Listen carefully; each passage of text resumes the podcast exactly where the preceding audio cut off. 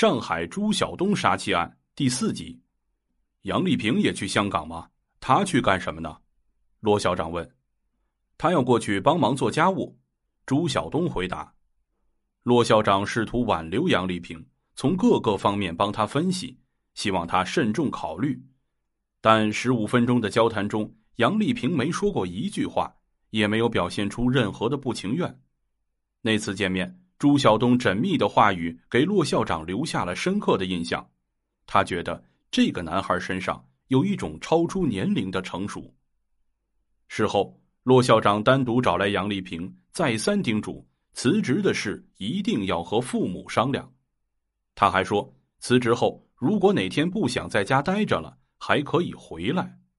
杨丽萍哭了，可杨丽萍没把辞职的事告诉父母。二零一六年九月十九日，她发了一条微信朋友圈，屏蔽了家人。最近在办离职，老公对我各种好，我有点恐慌。吃了顿大餐，然后问我要不要去买衣服。黑人问号，文字下面是五张美食的照片。之后，杨丽萍告诉骆校长，父母同意他辞去工作，他承诺自己会干到十月十四日，就是想让他不再唠叨。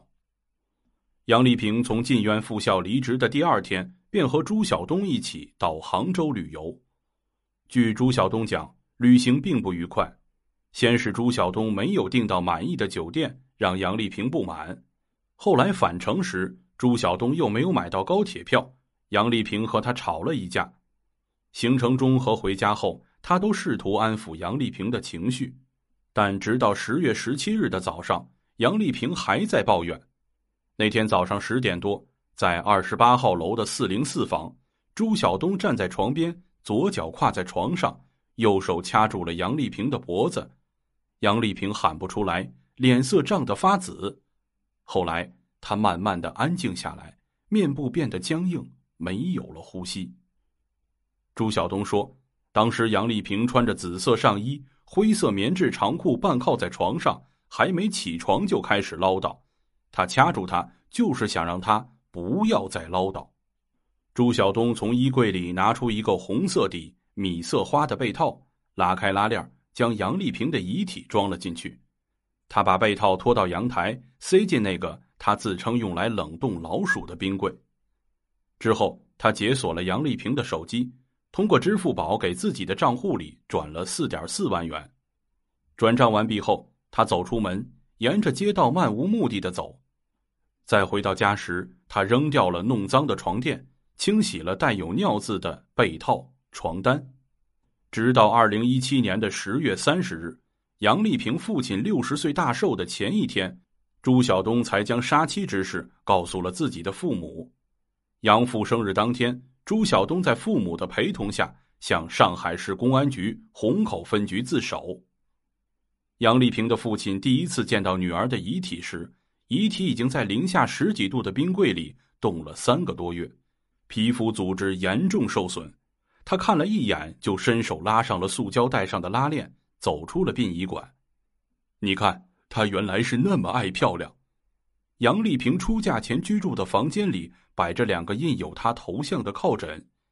杨丽萍的父亲指指靠枕，不再说话。判决：二零一八年八月二十三日上午，上海虹口杀妻藏尸案在上海市第二中级人民法院一审宣判，被告人朱晓东犯故意杀人罪。被判处死刑，剥夺政治权利终身。上海市第二中级人民法院认为，被告人朱晓东故意杀人，致一人死亡，其行为已经构成故意杀人罪，依法应予处罚。本案虽因婚姻家庭矛盾引发，且朱晓东自首，但朱晓东犯罪性质恶劣，作案后长时间藏匿被害人的尸体，自首不从轻。期间。朱晓东还用被害人的钱款、身份证、多处旅游、与异性开房约会等，肆意的挥霍享乐，毫无悔罪表现，社会危害极大，罪行极其严重，故依法对朱不予以从轻处罚。依照《中华人民共和国刑法》第二百三十二条第五十七条第一款之规定，作出如上判决。二零一八年十二月十三日上午，上海市高级人民法院二审公开开庭审理被告人朱晓东故意杀人上诉一案。二零一九年七月五日，上海高院二审维持原判，并依法报请最高人民法院核准。该案经最高人民法院复核，裁定核准对朱晓东的死刑判决。亲爱的听众朋友们，本章内容已经播讲完毕。感谢您的收听，咱们下章再见。